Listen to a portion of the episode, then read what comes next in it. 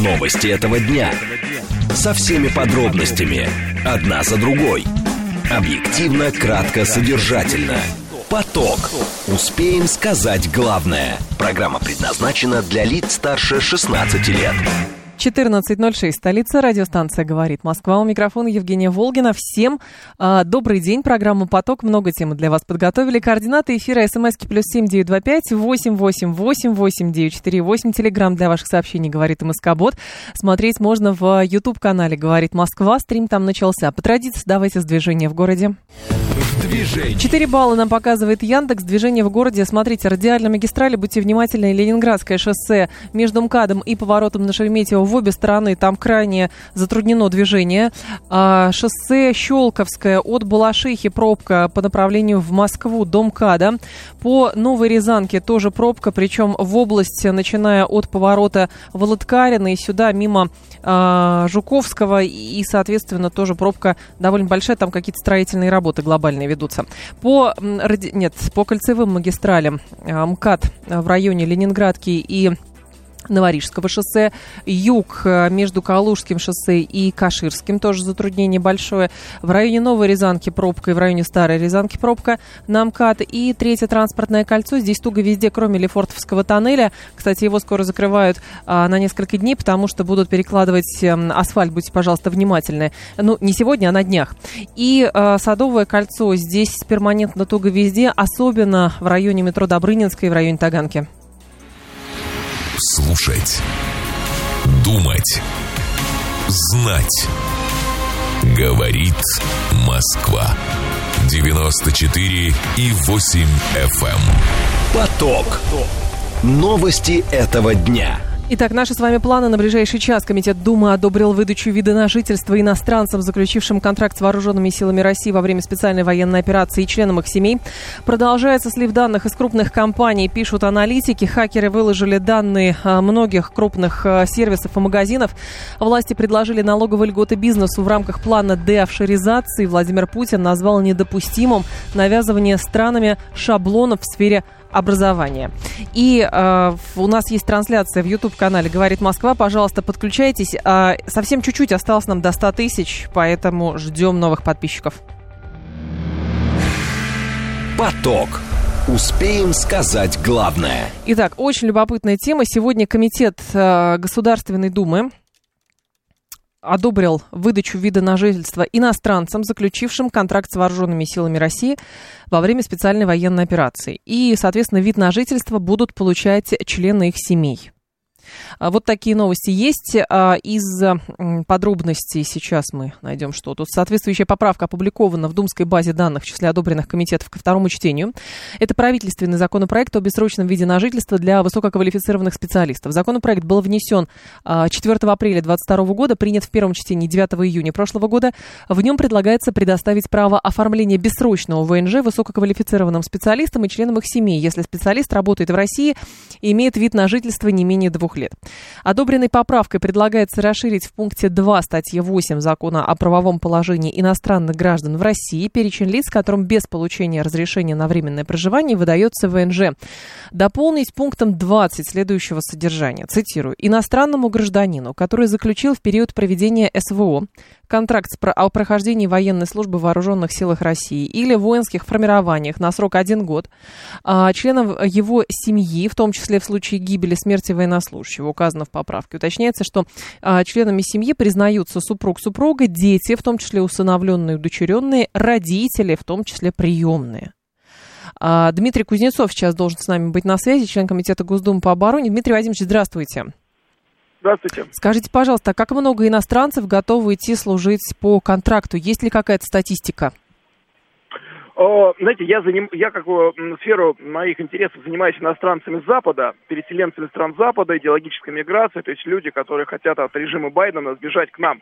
Многие из них готовы воевать за нас. Но э, так как это все случилось очень резко неожиданно, я вот вам не могу сказать количество. Знаю, что просто переехать к нам только из одной Америки готовы около одного миллиона человек. Вот по сообщению штаба поддержки переселенцев стран Запада, которые наши американские мигранты сделали.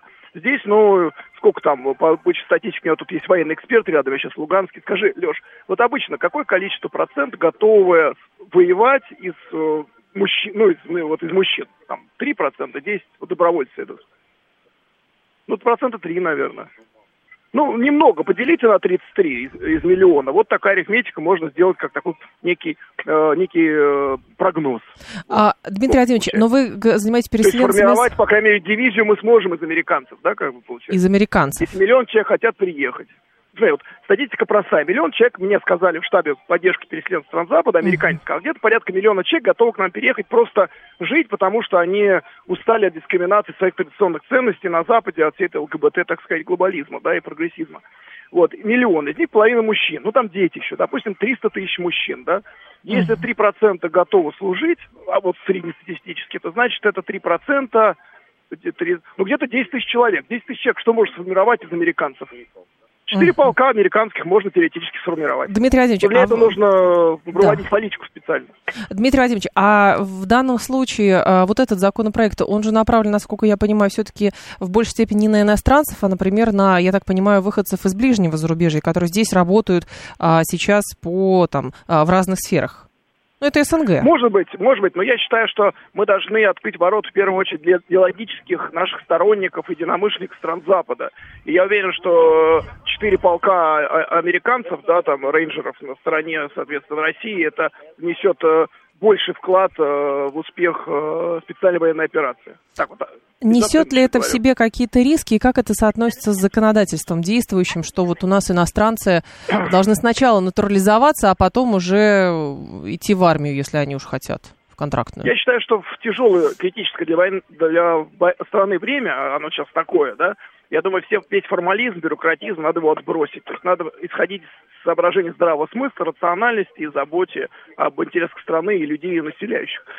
Сложность будет чисто э, языковая, допустим, вот для людей, с которыми я занимаюсь. Понятно, что эти американские полки, они, понятно, будут быть по-английски, у них должно, должно быть взаимодействие с командованием. То есть вот, вот там вот эти вопросы возникают, связанные с управлением. Плюс они, понятно, даже если люди, которые служили в американской армии, они э, не как сказать, ну, у них другие стандарты, да, то есть это сложно. Вот я больше вижу проблему э, с тем, что с управлением, да, и как бы с координацией, нежели с какой-то бюрократией. Потому что бюрократия это просто нужному человеку щелкнуть, бюрократии нету, и, и, и сразу, как сказать, э, успех пришел. Угу. Бюрократия – это наш враг.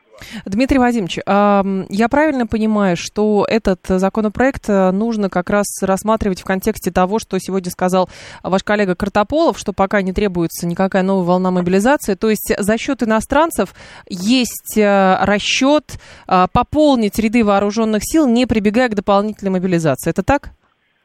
Э, вот э, про, про иностранцев сказать ничего не могу. Я просто лично оценочно, да, как вот человек, да, я же там не генерал, не герой России, я просто человек из гражд... обычный граждан. Нет, вы же документы видели наверняка. Вы же документы видели. говорю, да? Давайте. То есть э, я отвечаю на ваш вопрос, да, что я надеюсь, что в результате мероприятия по привлечению на контрактную службу, собственно, вот, и при успешном э, развитии событий на фронте, тогда, собственно, э, будет возможность мобилизованных э, начать отпускать. Вот, то есть, э, это мое личное, я не тут не от комитета говорю, не от как бы э, вот, мое личное оценочное суждение как эксперта, что э, вопрос тут не в мигрантах, то есть не мигранты как бы решат вопрос, а э, добровольцы, которые придут на контракт, э, мотивированные, готовые служить, готовы защищать свою страну. И тогда, когда они будут набраны в соответствии с необходимым количеством, тогда, э, надеюсь, уже э, можно будет э, отпускать мобилизованных. Потому что я тут, понятно, общался с людьми. Uh-huh действительно э, потребность есть. И как раз э, люди, которые приходят на контракт, они дают возможность мобилизованным, которые спасли ситуацию осенью. И после этого, да, отпустить их хотя бы отпуска домой и так далее. Потому что я встречался например, с воронежскими женами мобилизованных, перед как сюда доехал. Mm-hmm. Я прямо говорю, ваши мужья, они как раз осенью э, спасли Воронежскую область от того, чтобы в ней сейчас было то, что сейчас в Белгородской происходит. Воронежская область спокойная, потому что мобилизованные удержали оборону, когда э, у нас была, как называется, перегруппировка, да.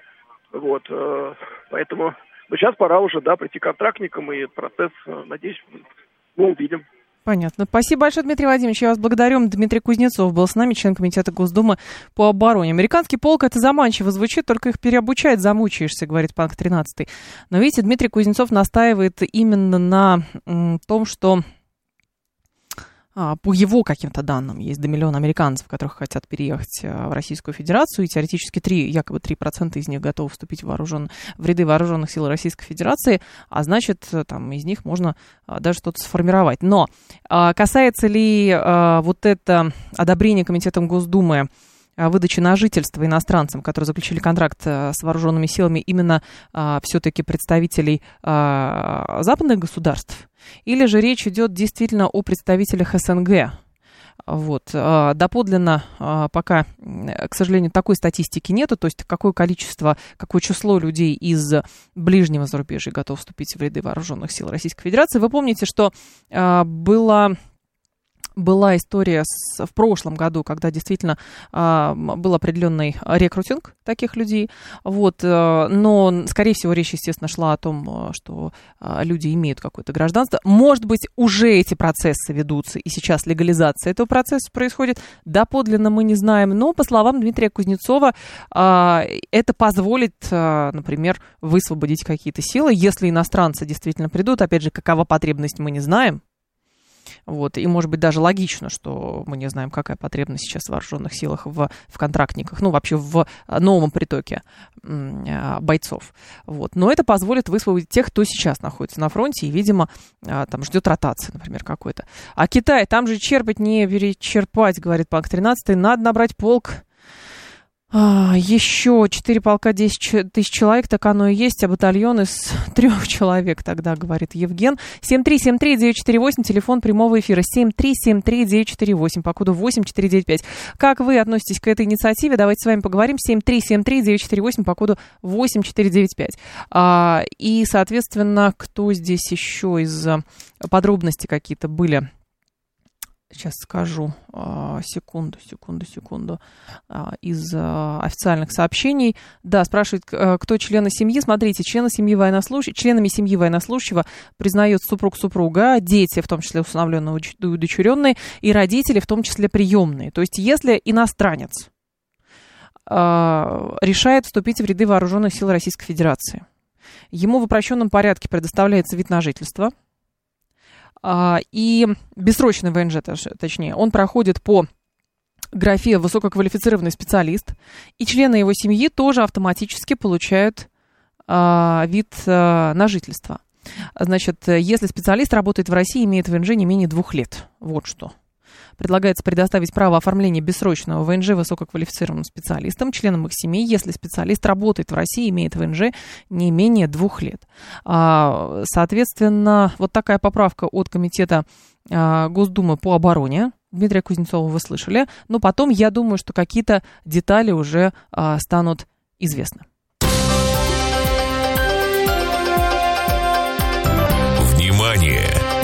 Говорит Москва. 94 и 8 FM.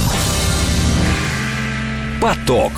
Успеем сказать главное. Детей из ХБР пишет, к сожалению, граждане из ближнего зарубежья в СВО не пойдут, даже мечтать не стоит. А вы всех опросили, детей из ХБР, простите, пожалуйста.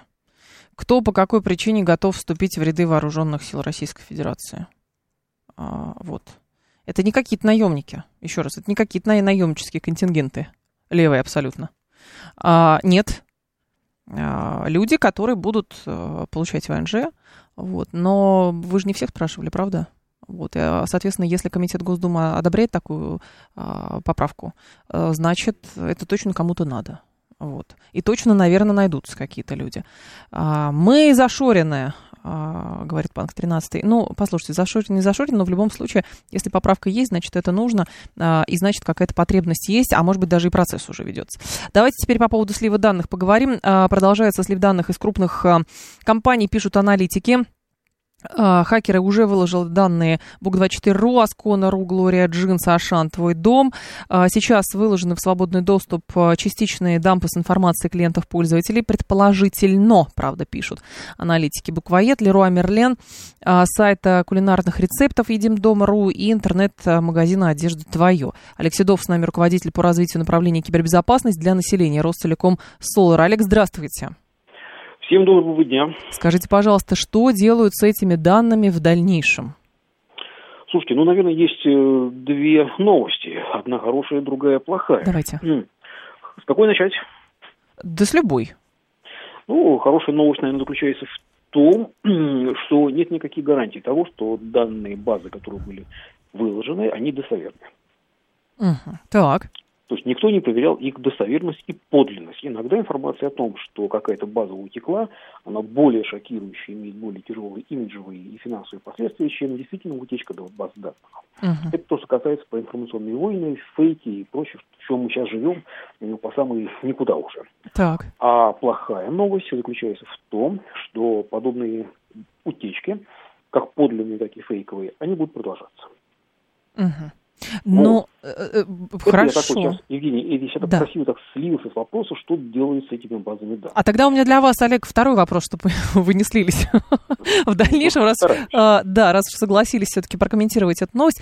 Важно понимать, здесь проблема в чем? В уязвимости защиты которая должна быть, наверное, должна стоять э, у разных ресурсов, которые собирают базы данных? Или это какой-то, может быть, целенаправленный слив, потому что есть какие-то нерадивые, не знаю, сотрудники и прочее, а может быть, это просто хакерская атака? Или что это?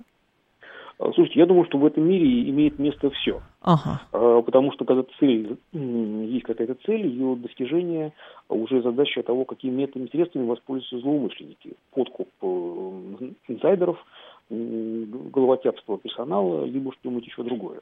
Но вот те компании, которые вы перечислили, я э, службу безопасности знаю лично, и, в общем-то, могу их оценивать как высокопрофессиональных людей. Но другое дело, что в высокотехнологичный век никто не застрахован от каких-то странностей. Обновления программ, заплаток, уязвимостей новых открывшихся, действия спецслужб и прочего, прочего, прочего. То есть этого мы не застрахованы. Поэтому вопрос действительно не в том, как они злоупотребляют этими данными, не скажу, чтобы наше общение не перешло в мастер-класс по хакингу.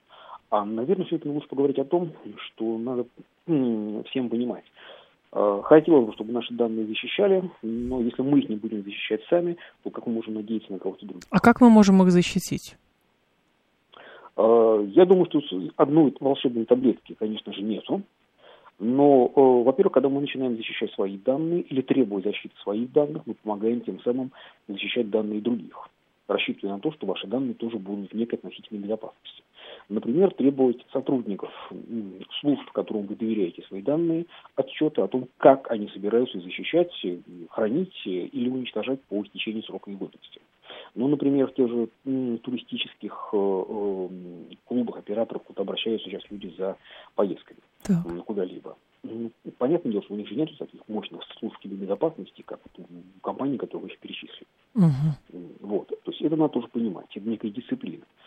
Второе, надо понимать, что есть какие-то вещи, которые, если мы не застрахованы от утечек, то я бы рекомендовал бы очень осторожно э, пользоваться ресурсами, которые собирают слишком много информации для оформления заказа.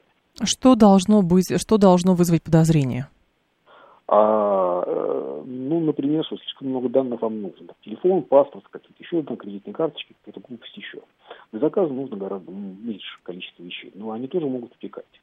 А, я бы не рекомендовал бы заказывать э, сервисы по домашнему адресу и по рабочему адресу на одни и те же э, регистрационные адреса. Телефоны, электронные ящики, разделите их.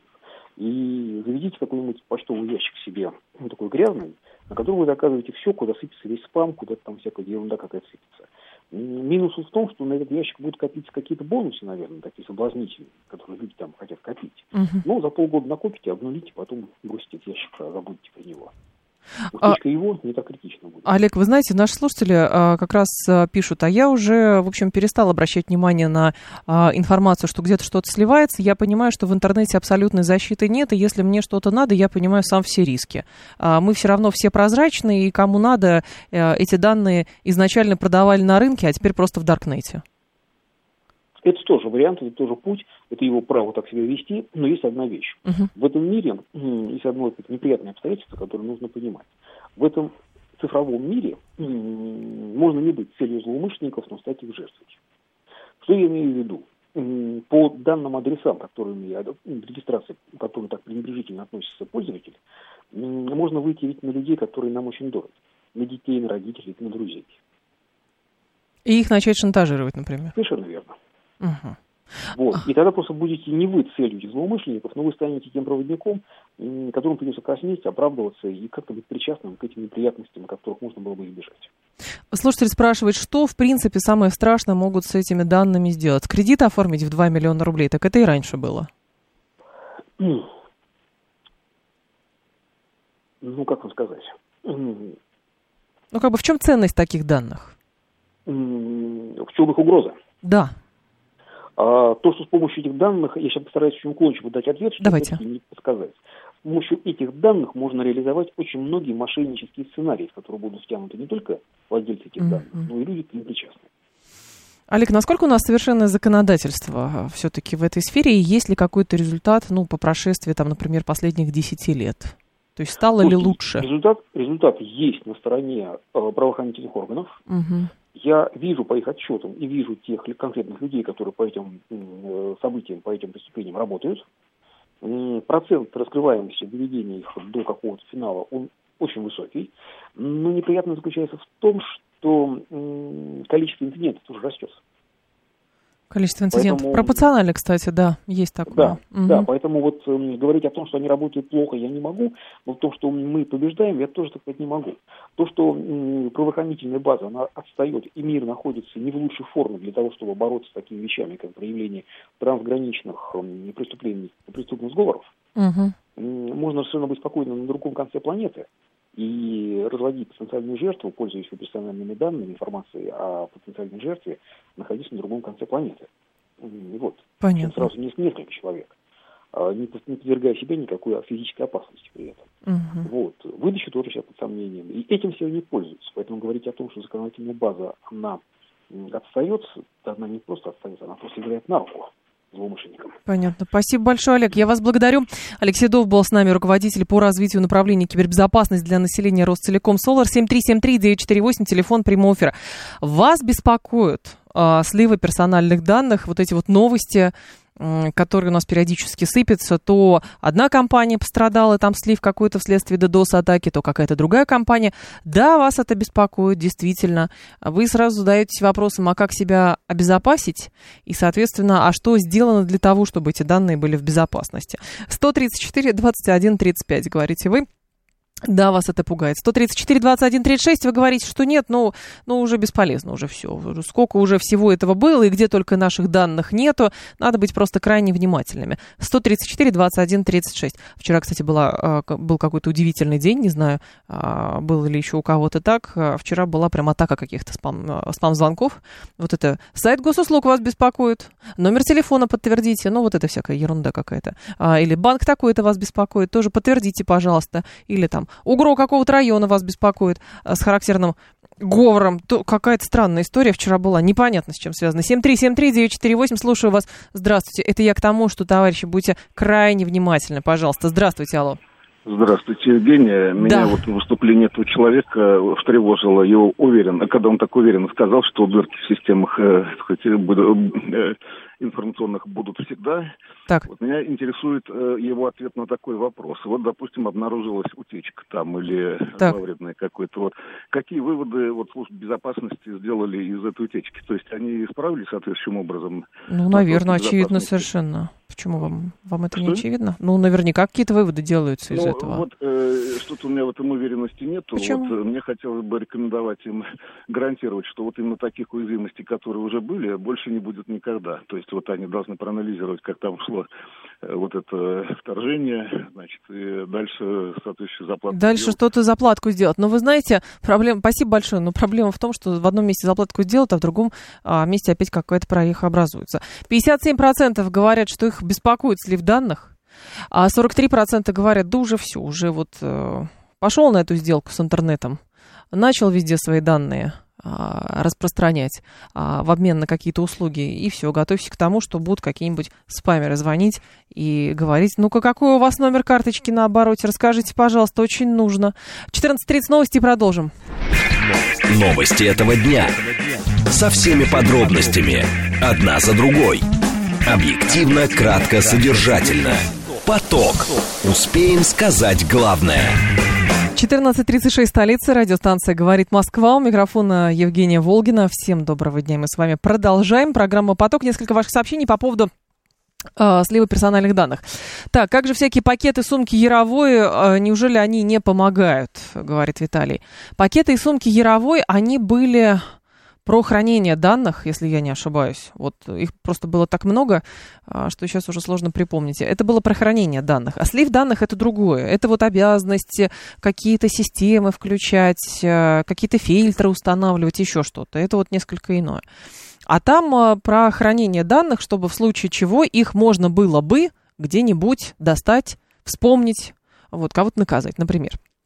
В этом отношении, кстати, очень интересная тема а, того, как э, происходит история значит, какая история происходит в, той же самой Франции. Сегодня а, наткнулся на такую публикацию, что Франция продолжает поднимать, а, значит, а, уровень э, безопасности. А, согласно новому закону, в целях борьбы с терроризмом электронные устройства граждан, такие как телефон, компьютер, будут контролироваться удаленно и без их ведома.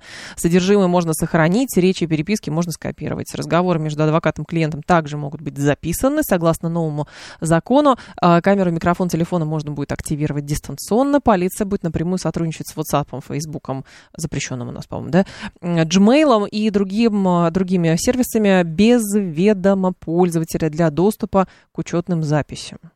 Принят ли этот закон или не принят? Еще это Франция. Это Франция, товарищи, это Франция. Вот, а, то есть очевидно совершенно, что все эти просмотры, прослушки, все это уже существует, естественно, и мы это с вами лично наблюдаем через э, рекламный таргет. Стоило о чем-то даже подумать, и вот она, эта реклама уже в вашем телефоне, а, и, или тем более сказать, вот мы пока с вами работаем над тем, как бы обезопасить персональные данные, а, которые требуются от нас, а если мы хотим какую-то услугу, например, получить. Так, еще электричество в в Жмеринке включили, вот и начали трезвонить, говорит Виталий Филиш, в Жмеринке. А, город Винницкой области вы имеете в виду, Украина? Да, в смысле, что вот эти службы безопасности якобы э, банка и прочего звонят, вот эта имитация колл-центра, какой-то действительно вчера была какая-то странная история, очень много звонили. Ну и как следствие, естественно, это э, во многом следствие продаж вот этих баз данных, а может быть даже настолько какие-то уязвимости есть, что туда можно эти данные найти абсолютно а, бесплатно в интернете, а потом кого-нибудь а, кошмарить, шантажировать и пытаться развести на деньги. Ну, как-то так это выглядит пока что. еще что они сделают с этими данными? С днем рождения меня поздравят, обратившись по имени-отчеству, говорит Олег. Вы знаете, это тоже могут сделать, но действительно здесь а, проблема того, что вы, как человек опытный, например, понимаете, что там вам не могут звонить там откуда-то, да, а, просто потому что там у вас нет с, с какой-то конторой там контакта. Или если звонят, вы понимаете, что это мошенники. Но, к сожалению, не все такие опытные. Вот в чем дело. Потому что если бы все были опытными, уровень мошенничества был бы крайне низкий а он, к сожалению, у нас довольно высокий. И есть люди, которые страдают от этого, и на деньги попадают, и, и все, что хотите, как угодно. Вот, поэтому проблемы есть, как ее решать, большой вопрос, потому что очередной, ну, как пишут, опять же, вот по ведомостям я читала, сегодня большой глобальный сбой какой-то слив был, то ли DDoS-атаки, то ли еще что-то, но будут, наверное, с этим что-то делать.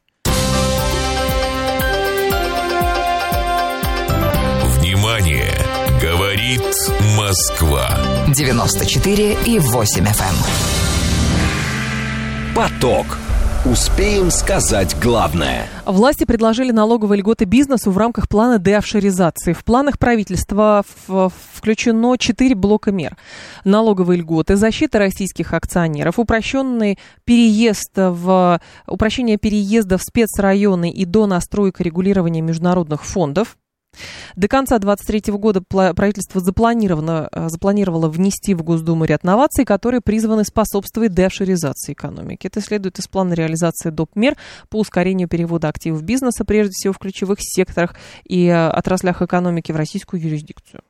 Документ, разработанный Минэкономом а, и утвержденный первым вице-премьером Андреем Белоусовым, правительство подготовило дополнительные меры – и, соответственно, будет их реализовывать. Сергей Елен с нами, руководитель аудиторской консалтинговой группы АИП, эксперт Московского отделения опор России по финансово-правовой безопасности. Сергей Викторович, здравствуйте. Здравствуйте. Скажите, пожалуйста, а в целом как можно оценить процесс деофшоризации, чтобы в дальнейшем понять, когда а, вот эти новые предлагаемые меры будут способствовать этому процессу? Но в целом нужно отметить, что этот процесс э, начался достаточно давно. Вот, э, многие действия уже были предприняты в 2022 году. И э, данные, данные, данные инициативы продиктованы, э, безусловно, с одной стороны, запросом бизнеса на разблокировку э, компаний, подконтрольных российскому бизнесу за рубежом, увеличение защищенности капитала, российского капитала, который размещен, был размещен за рубежом, и, соответственно, сейчас стоит задача перевести его в Россию.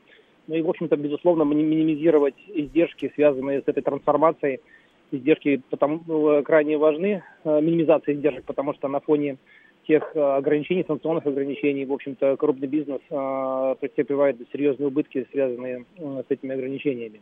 И э, с другой стороны, со стороны государства есть запрос на, на увеличение поступлений в бюджет, э, на то, чтобы прежде всего в ключевых отраслях экономики обеспечить э, рост и безопасность э, активов. И как следствие, в общем-то, это находит отражение в тех инициативах, которые уже реализовывались в 2022 году и, которые предлагается продлить некоторые меры на 2023 год, льготные какие-то вещи дополнительно развить, в частности, пересмотреть дополнительно налоговые льготы, предусмотреть, увеличить безопасность российских активов, упростить процедуру переезда в специальные районы, ну и провести, в общем-то, определенные донастройки в регулировании международных фондов, которые применяются для того, чтобы работать в этой сфере. Сергей Викторович, а как внешние обстоятельства по заморозке российских активов, по а, даже угрозам изъятия, в том числе и частных активов, а, вот эти всякие истории с Панама Гейтом и прочее, как это влияет на настроение бизнеса действительно переезжать из офшоров и приземляться в Российской Федерации? Я думаю, что э, бизнесу, крупному бизнесу абсолютно понятно, что переезжать необходимо. Э, и безопасность э, активов в России значительно выше. И а для многих, в принципе, это, это один из единственных вариантов для того, чтобы в каком-то коротком горизонте обеспечить разблокировку активов и их работу, генерирование доходов. Вот вопрос скорее в деталях, как раз-таки в тех инструментах, которые позволят Э, снизить налоговые издержки, сократить административные расходы, связанные с переездом, ну и, в общем-то, повысить э, привлекательность российских юрисдик... российской юрисдикции. У нас, как я говорил, это и раньше да, давно начали, начались трансформации. Тоже наше корпоративное право поменялось в лучшую сторону. И сейчас гибко можно урегулировать любые договоренности бизнес-партнеров, юридически оформить их, и они будут абсолютно легитимны защищать интересы бизнес-партнеров. У нас э, налоговое законодательство тоже достаточно гибко адаптируется э, к изменениям для того, чтобы создать хорошую альтернативу, в том числе и э, офшорным юрисдикциям. Есть особые, особые экономические зоны, которые весьма успешно могут конкурировать э, с западными инструментами. Угу. На что сейчас завязаны э, офшорные проекты? Ну, в данном случае, то есть важно же, наверное, понимать, откуда мода на офшоры пошла и что э, сейчас. Потому что, ну, по факту офшор не гарантия э, защиты активов, а просто нарушается какое-то правило, и все идет э, там через слив. Но при этом, при этом бизнес не спешит. Почему-то бизнесу все равно лучше там, чем переезжать даже даже в свободные вот эти административные зоны, которые у нас пытаются создавать? Ну, здесь не, э, вопрос, э, как правило, э, многогранный. Для того, чтобы трансформировать бизнес, требуется трансформация договорных отношений с контрагентами и урегулирования определенных пробелов в законодательстве, которые, которые имеют место быть, ну, в части тех же вот фондов – была, была не, не так давно введена возможность регистрации личных фондов. А, это, по сути дела, некий аналог российского траста, uh-huh. инструмента, который применяется очень, очень широко в западной практике. Но вот э, не, не был до конца, э, скажем так, раскрыт вопрос налогообложения имущества, передаваемого в эти фонды. И вот сейчас одна из поправок, которые хотят реализовать, дать возможность свободно с комфортным налогообложением, ну, передавать эти активы, и, ну, без, без, вот, э, без доработки этих вопросов, э, даже, может быть, те инструменты, которые имеют место быть, они могут не, не до конца функционировать. Вот, э, поэтому процесс в любом случае не быстрый. А по поводу девшеризации, на самом деле это не только российский тренд, это международный тренд. Э, большинство стран, э, по сути дела, блокируют работу с офшорами. И э, в, в любом случае офш, э, общий тренд э, по девшеризации, он во всем мире и это, это не, каждая из стран э, заинтересована в пополнении своих бюджетов. Угу. И, в общем-то, но, но, но если мы говорим про российские реалии, тут еще накладываются, конечно, санкционные ограничения, то, что расторгаются соглашения об избежании двойного налогообложения с недружественными странами, и тоже эти издержки бизнес, бизнес хочет как-то компенсировать, и это, и это тоже есть э, одна из мер э, поддержки, которая обсуждается в рамках пакета. Вот, поэтому... Сергей Викторович, а, прям последний вопрос. Скажите, а в плане, вот в этом плане а, по деофшоризации, а, есть ли в нем пункт о принуждении. Ну, то есть, если вы затягиваете, то мы тогда. Потому что кажется, что нет. То есть, условно, если говорить про там, социологические опросы и про настроение аудитории, естественно, оно будет а, приветствовать такое, я имею в виду общественность. Но а, когда в плане этого нет, кажется, ну, мы, конечно, а, просим вас, но сильно не настаиваем. Здесь э, как раз таки плюс, что никаких э, жестких э, ограничений нет. Скорее есть э, те льготы, те окна возможностей, которые существуют. Например, ряд льгот существовало в 2022 году. Вот. Но э, не все успели реализовать э, возможности, и обсуждается вопрос переноса этих льгот на 2023 год. Как раз таки вот наличие э, тех льгот и действий их во времени является таким хорошим стимулом, экономическим стимулом для того, чтобы реализовывать э, все эти инициативы быстрее. Не принудительно, а именно под влиянием объективных экономических факторов и заинтересованности обеих сторон. Понятно. Спасибо большое, Сергей Викторович. Я вас благодарю. Сергей Елен был с нами, руководитель аудиторской консалтинговой группы АИП, эксперт Московского отделения по России по финансовой правовой безопасности. А, в общем, по срокам непонятно как долго может происходить процесс деофшоризации. А, соответственно, есть несколько аспектов. С одной стороны, есть понимание со стороны государства, что деньги должны быть в государстве, и должны быть новые поступления в бюджет. Вот. И, соответственно, ненормальна та схема, когда компания работает здесь, зарабатывает здесь большие деньги, потом уводит ее в офшор. Ну, не потом, а параллельно, в смысле. Мы понимаем, что эта мода у нас пошла, там, насколько я понимаю, с середины 90-х годов. Вот. А с другой стороны, есть давление на а, бизнес, а, в, в том числе вот в этих офшорных зонах. А, причем не только на русский бизнес, естественно. Вот. В открытую есть давление на русский бизнес и на русских э, предпринимателей, на российских, э, тем, что там счета блокируются, а, требуется покаяние, роспись кровью, ну и так далее. А, вот. Какие-то еще требования выдвигаются, ну там, не знаю, на Путина повлиять. Ну, мы много этого слышали и видели. Но вопрос, конечно, насколько это внешнее давление способствует тому, что бизнесмены вынуждены возвращаться в Российскую Федерацию, бизнес приземлять в Российской Федерации, имеется в виду налоговые, на налоги там и, и прочее, э, значит, там последовать внутренним правилам каким-то. Или же все-таки они считают это до сих пор неким наказанием Родины, что другие государства их наказали Родиной, поэтому надо что-то сделать, пересидеть, а потом будет как, как было когда-то. Это, конечно, большой открытый вопрос, будет ли как было когда-то. И действительно есть э, большой тренд который связан с борьбой с офшорами. Вот, и, и а, как раз знаменитая история с Панама Гейтом, когда вскрылось очень много разных деталей, которые касаются а, людей вообще по всему миру. Конечно, это был один из а, элементов а, борьбы с офшорами. Вот, чтобы люди пугались уже, и чтобы люди были вынуждены приземляться в своих государствах. Вот. Но у нас планов принуждения именно к деофшоризации нет. Есть какие-то а, преференции, а, блага, обещания, вот, но вот прям планов таких нету. Сколько лет прошло, а все еще не замучились пыль глотать, плохо работают наши бывшие партнеры, говорит Эксмир. Офшоры это же от налогов уходить при экспорте, тоже слушатель говорит. А, ну, понятно. А, другое дело, через какое-то время мы, наверное, увидим а, статистику, какой а, объем бизнеса уже приземлился в Российской Федерации, например, выбрал вот эти вот а, зоны свободные, которые у нас, нас на такой случай приготовлены.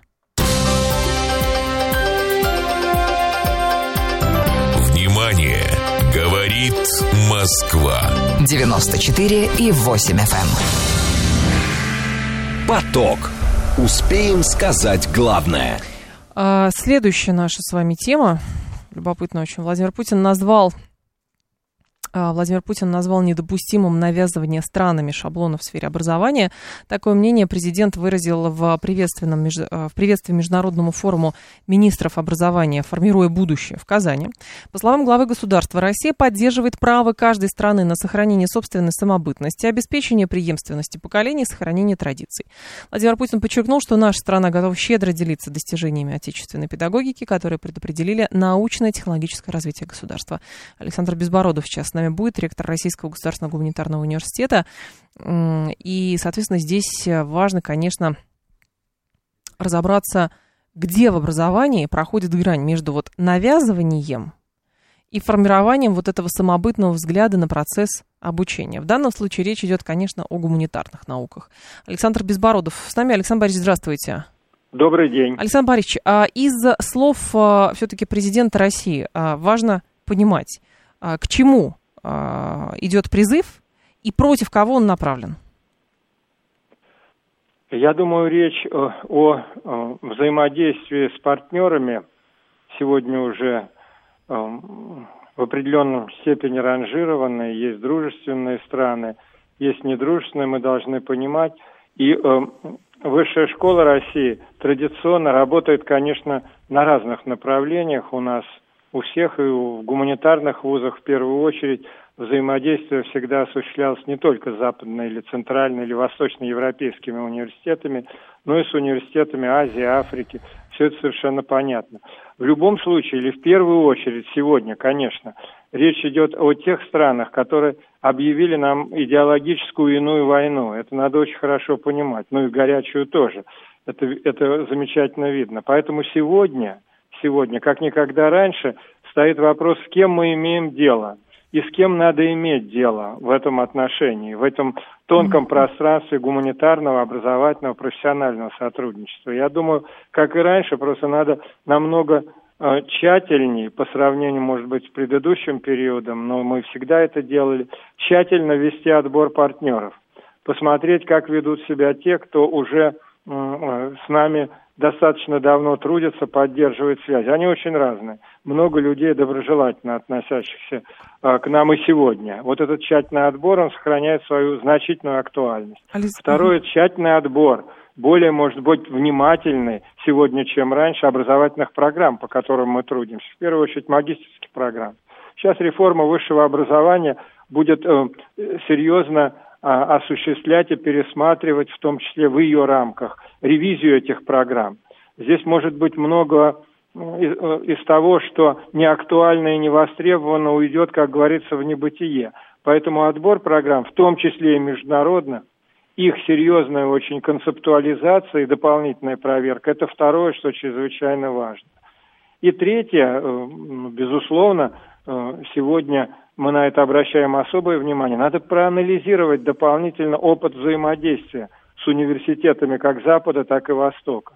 И если действительно у нас будут возникать серьезные сложности на предмет того, что на нас будут давить или влияние будет максимально негативным, и исходить от стран, от университетов недружественных стран, то этот опыт взаимодействия должен быть просто пересмотрен дополнительно проанализированы, сделаны правильные выводы на ученых советах, ага. руководством того или иного вуза. Мы, например, этим занимаемся. Александр Борисович, а другой момент. Навязывание странами шаблонов в сфере образования. Вы примеры можете привести, чтобы понимать, ну, от чего, с чем нужно бороться? Вот как это происходит? Да, безусловно. Да. Дело в том, что шаблоны образования – это довольно такое емкое понятие. Ведь мы работаем нередко, ну, например, по исторической тематике с нашими коллегами из западных центрально э, или работали центральноевропейских стран, восточноевропейских стран над монографиями, которые являются по существу учебной литературой. Ну, конечно, научная монография, но включена в учебный процесс. В учебнике э, это ну, как-то не, не всегда доступно и открыто сделать, мы не работаем над ними напрямую, а вот в монографиях работаем. Но потом эти монографии используются в учебном процессе. Она совместная с той или иной стране, страной, а используется в учебном процессе, ну, например, российского вуза. И вот тут надо быть очень внимательным. Вот оно влияние, оно пойдет, они могут упереться по какой-то позиции, сказать, что мы не будем участвовать, если вы не измените свою точку зрения. От нас здесь нужен профессионализм и твердость. Вот один из каналов. Ну, а магистерские программы совместных программ э, с другими университетами. Там тоже серьезный очень вопрос есть для научного творчества, через который, конечно, может быть канализирована та или иная идея, которая ну, абсолютно нам Э, сегодня для нас, как и вчера, была неприемлема. Александр вот о чем Борисович, идет речь. А, скажите, пожалуйста, а как вы, как специалист, понимаете вот эту тонкую грань между навязыванием шаблонов в сфере образования, будь то историческом, а, там, а, языковом, любом другом, в данном случае гуманитарной науке. А, так вот, навязыванием и продвижением собственных интересов для того, чтобы там создавались горизонтальные связи, страны были дружественны Российской Федерации и так далее? Э, дело в том, что это действительно тонкая грань. Мы должны понимать и быть внимательными, когда мы по каким грантам работаем. Если это, сейчас этого правда нет, но mm-hmm. до недавнего времени и в будущем это вполне возможно. Ну, например, грантовую поддержку оказ... Э, предполагается а, оказывать или да, а, нам предлагать из той или иной страны. Ну, например, недружественной или там условно недружественной, как угодно. И э, надо быть очень внимательным при получении этих денег. Вот она здесь, эта грань есть. Вот именно это.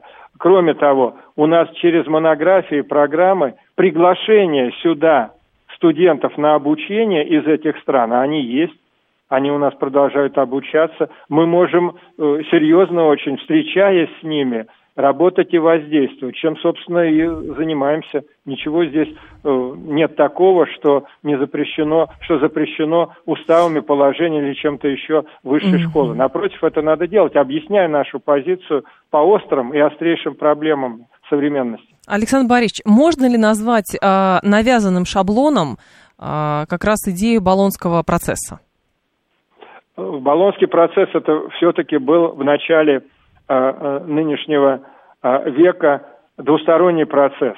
И он нашими вузами, нашими органами управления высшей школы рассматривался, ну, если во всяком случае не как абсолютное благо, то как дорога, по которой нам надо вместе идти с зарубежными странами, как некое пространство образовательное, в котором нам надо было вписаться.